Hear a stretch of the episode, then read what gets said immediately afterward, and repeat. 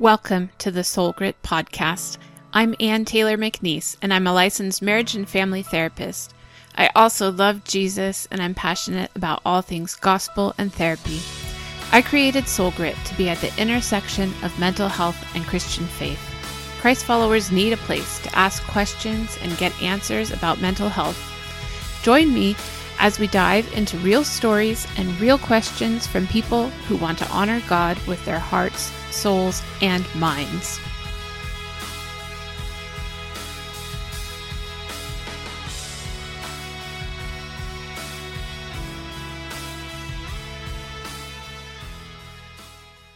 Hello, and welcome back to the Soul Grit podcast in the new year 2022. This is Ann, and I'm coming to you from January 4th, starting a new year and thinking a little bit about what do people do in New Year's?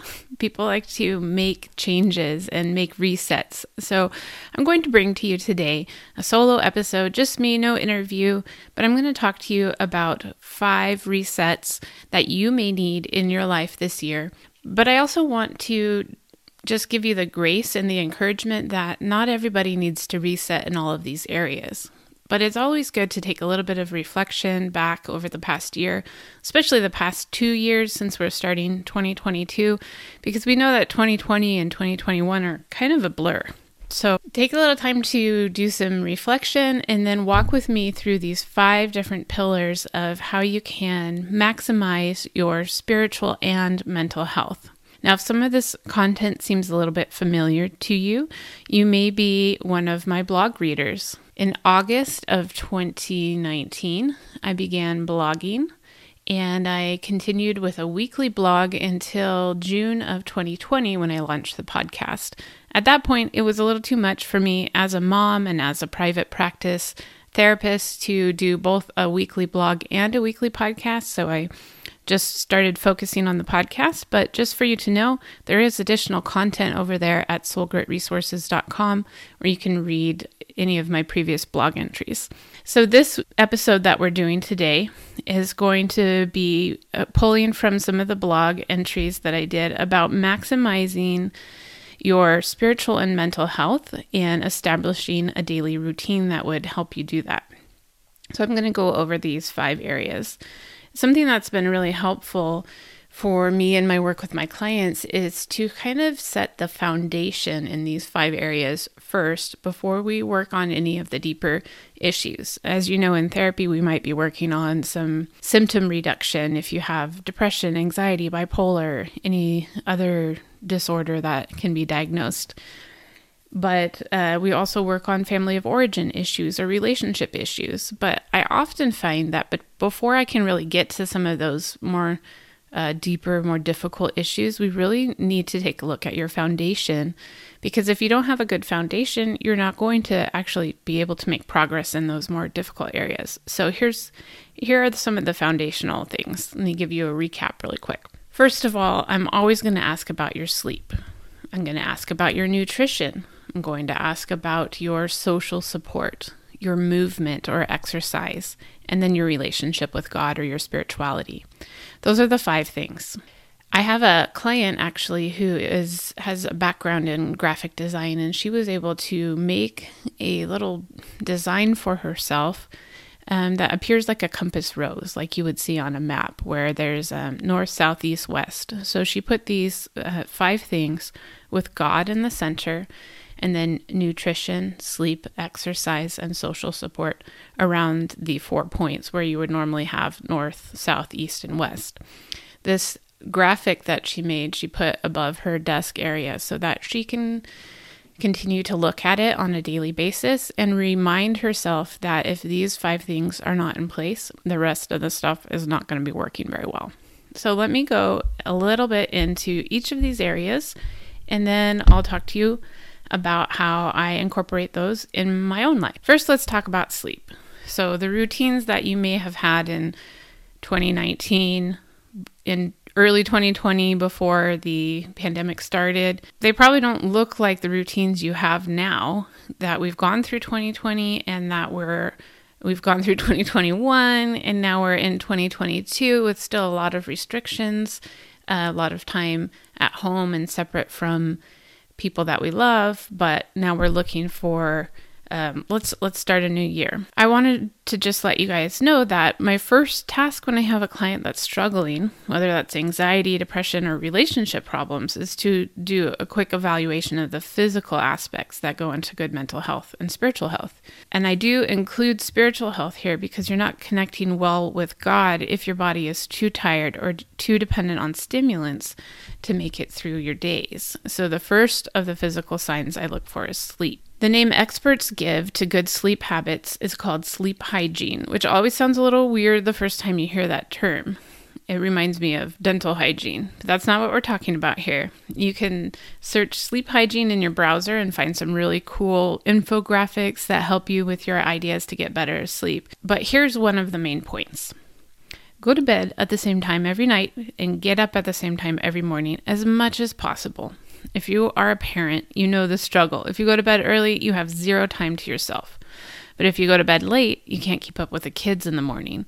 So find a good balance of having some wind down time in the evening before bed without staying up so late that there aren't enough hours in bed. For me, that's usually 10:30 p.m. to 6 a.m.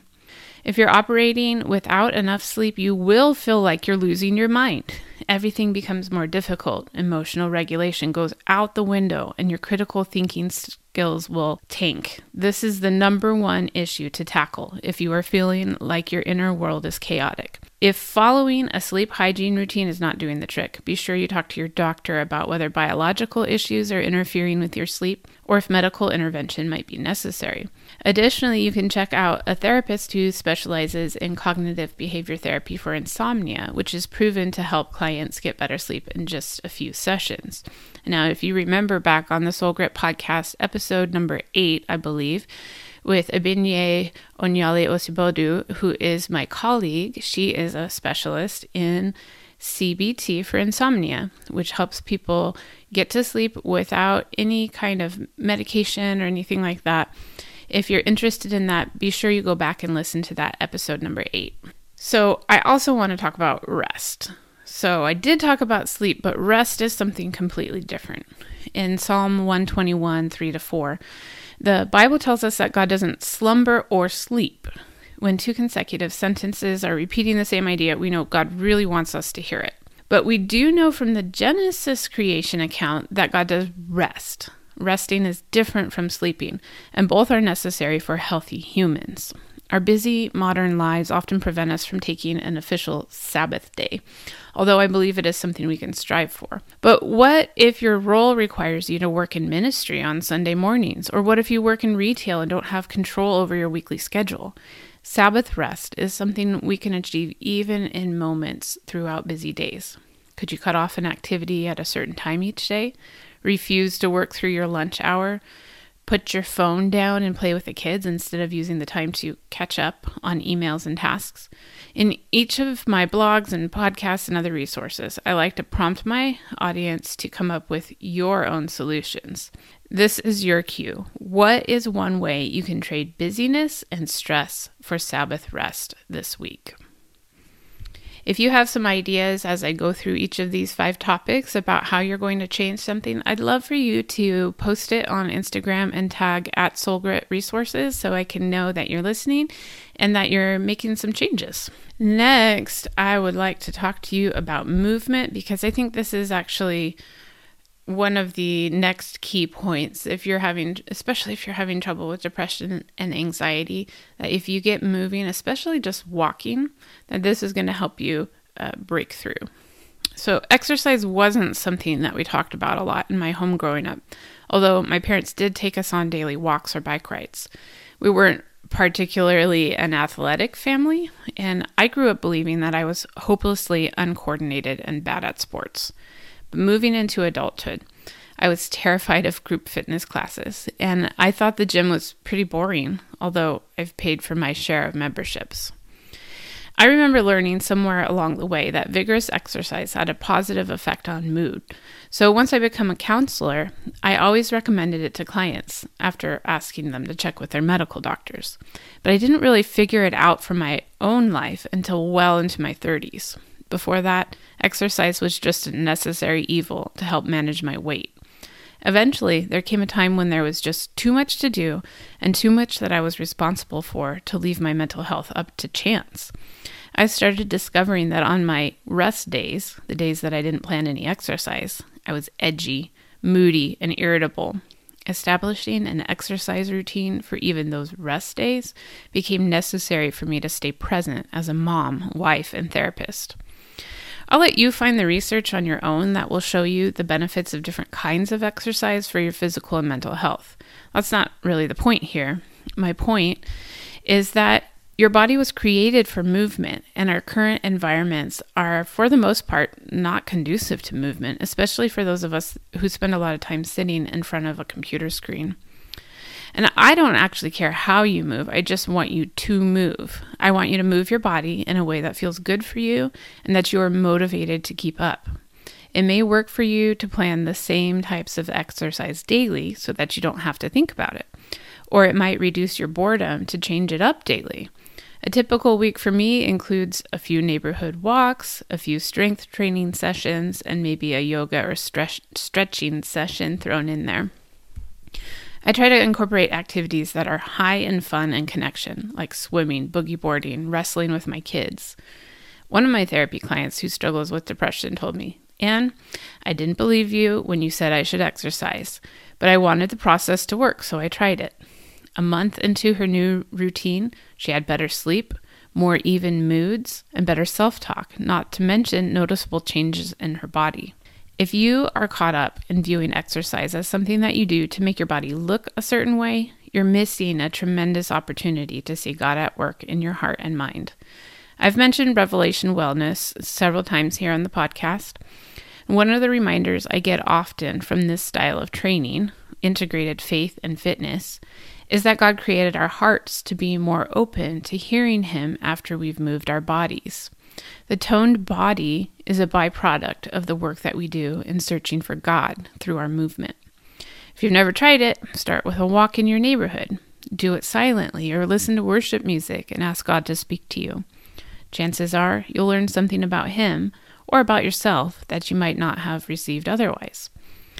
Overall, it's been my personal and professional experience that those who have a consistent routine, including movement, are more able to handle stress and the emotional challenges of modern life. Whether you have a diagnosis like depression or anxiety, or you just want to feel less stressed and more like yourself, it's worth committing to the plan for movement each week. Now, I'm going to also talk to you about nutrition, but again, I want to emphasize that I'm not a dietitian or a nutritionist. I'm just somebody with a lot of experience of well, experimenting with my own body and helping people through it. Truth is, I love food and coffee, and there are very few days when I don't have a plan for both. In fact, food has been one of those thorn in the side issues in my life since childhood. Despite trying loads of dieting methods from my teenage years on, it wasn't until my 30s that I realized that food was not just about being fat or skinny, indulging, or restricting.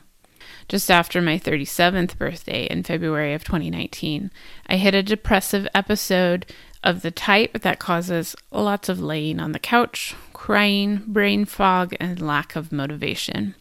It occurred just two months after a similar bout of depression that had fallen right after Christmas. Now, I know that lots of people have a hard time with the holidays, but I could tell that that wasn't the problem. It was the first time in my life that I realized that my holiday sugar binge had consequences other than an expanding waistline. My festive indulgences actually impacted my mental health. My mood was low, and I considered whether med- medication was necessary.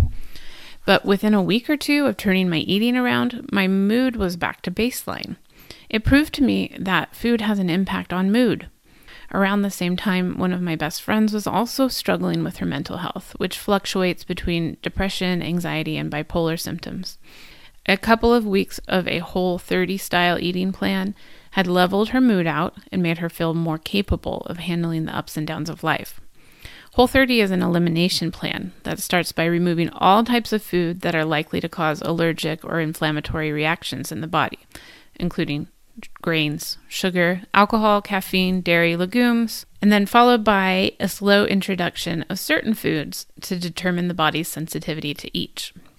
While a strict whole 30 is difficult for most modern eaters to keep in compliance, even moderate reductions in these trigger ingredients can improve overall health, including mood.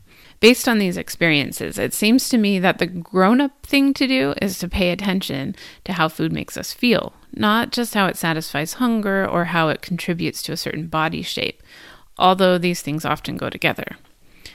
And the reason that I say that it's the grown up thing to do is that Many of us have an inner ch- child that craves Pop Tarts and Cheez Its. In the same way, I coach my children to make healthy choices and to prioritize nutrient dense foods before treats. I have to reparent my rebellious self in the same way. From a mental health perspective, I counsel my clients to review their eating habits and consider how both their patterns of eating and their food choices could be impacting their mood or anxiety levels. Since I'm not a nutritionist or a dietitian, I can never give specific advice or create eating plans for my clients. However, I can point them to general information and resources and even refer them to a, nutrition professional if needed. It is always worth an experiment, at least, if you are struggling with your mood, energy levels, brain fog, irritability, or other symptoms. A diet cleanup can go a long way. There's plenty of research out there that shows that dietary changes can help with all kinds of psychological or neurological sim- syndromes, from ADHD to autism spectrum disorders, as well as hormone disorders accompanied by depression or anxiety symptoms, such as premenstrual dysphoric disorder, which is PMS on steroids, and thyroid disease. So, why not try it for yourself? Besides just evaluating what we eat, some of us also need to look at how much we are eating. Your brain and your body will interpret undereating as a form of stress, a threat to your existence, and it will shut down systems in accordance with the lack of resources you provide it. That means if you don't have enough calories, your body will save energy for things like breathing and heartbeats, not critical thinking. Similarly, you can really throw your body off by overfeeding it to the point of hormone imbalance and a whole host of other problems.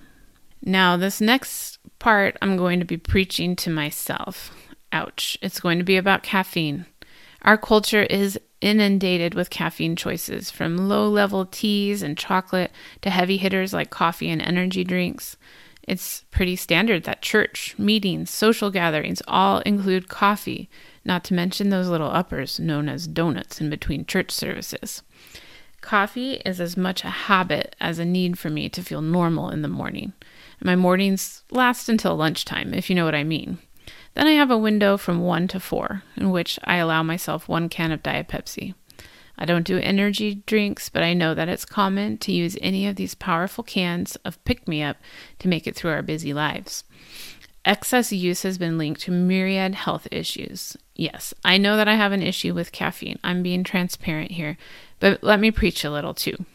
Caffeine is one of the biggest culprits in exacerbating daily anxiety. In fact, if you've been diagnosed with an anxiety disorder, it's probably a good idea for you to cut out caffeine altogether.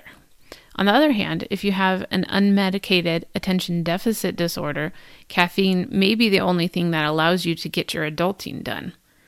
I've had clients who had comorbid, meaning existing together, anxiety and ADHD which caused a major problem. Caffeine snaps the ADHD brain into gear, but it also exacerbates anxiety symptoms. The clients had to experiment with tolerable levels of caffeine as well as medication and other changes in order to manage both disorders at once. Maybe you don't have a diagnosable illness, but just feel edgy. You know, there's a pandemic going on. It's worthwhile to experiment with your caffeine intake along with other aspects of your daily nutrition. And as long as we're talking about uppers, let's talk about downers too.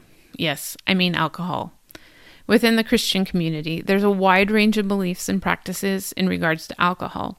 So I'm not here to argue theological or moral aspects, nor do I need to explain the family and community impact of alcohol abuse. I'm simply here to remind you that what you put in your body impacts your mental health. If you already struggle with depression, drinking alcohol might sink you deeper. And if you're manic, drinking alcohol may lower your inhibitions even more, permitting behaviors that are going to make you feel even worse when the episode is over. If you're anxious and alcohol is the only thing that lets you unwind in the evenings, it's worthwhile to work with a therapist who can help you learn some additional skills for managing stress and anxiety, such as mindfulness, cognitive behavior therapy, and grounding. The after effects of alcohol are problematic for mental health as well. Having a clear mind and a clear conscience is crucial for our mental health. And throughout this time, I've been careful not to recommend a particular eating plan, a specific range for your caffeine intake, or whether you should or shouldn't drink alcohol.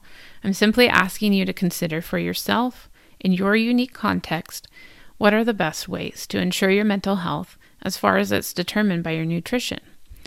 There are many other factors to mental health, including genetics, social interaction, spiritual life, therapy, and medication, to name a few. With my friends and clients, I like to rule out some of the basic biological functions before moving on to psychiatric diagnosis and treatment. Before moving on to the next two of those five pillars that I mentioned in the beginning, I think I'm going to cut this episode off and save those next two parts for next week's episode. So, just so you can plan, take a look at your sleep, your nutrition, and your movement this week and next week plan to look at social support and spirituality. And I will have more tips on how you can think about those things and how to make changes on those things. But for now, I wanted just to leave you with some of these thoughts about those physical parts that you do have some control over. Sometimes when we're dealing with mental health or emotions, it feels really out of control. But I want to remind you that some of these things we do have quite a bit of control over. If you're having trouble figuring out how to get more sleep, how to get better sleep, how to eat in a way that your body will respond the way you want it to, and how to incorporate movement, there are lots of resources out there to help you. If you're having trouble finding them, just scroll through some of the previous podcasts and blogs that I've posted. And if you still don't know where to start, I encourage you to reach out to your doctor, to a therapist in your community, or even to a Revelation Wellness instructor that might be able to help get you on the right track. So now I'm going to wrap this up, but I also wanted to tell you besides that next episode where we're talking about social support and spirituality, there are lots of good things coming in the new year for the Soul Grit podcast. I've got a pastor who takes meds. I've got an author that is going to talk about your calling and your anointing to do what God has called you to do, and much, much more. But I also love your interaction. So please tag me if you're listening to the Soul Grit podcast. You can tag at Soul Grit Resources on Instagram. You can find me on Facebook and you can send an email to info at soulgritresources.com. I'd love to be connected with you. Happy New Year. Thanks for being here with me today on the Soul Grit podcast. I just wanted to give you a reminder that you can sign up to receive weekly emails from me by going to soulgritresources.com. I promise not to spam you, and I also promise to make you aware of valuable new resources such as podcast episodes, blogs, and more. Let's be friends.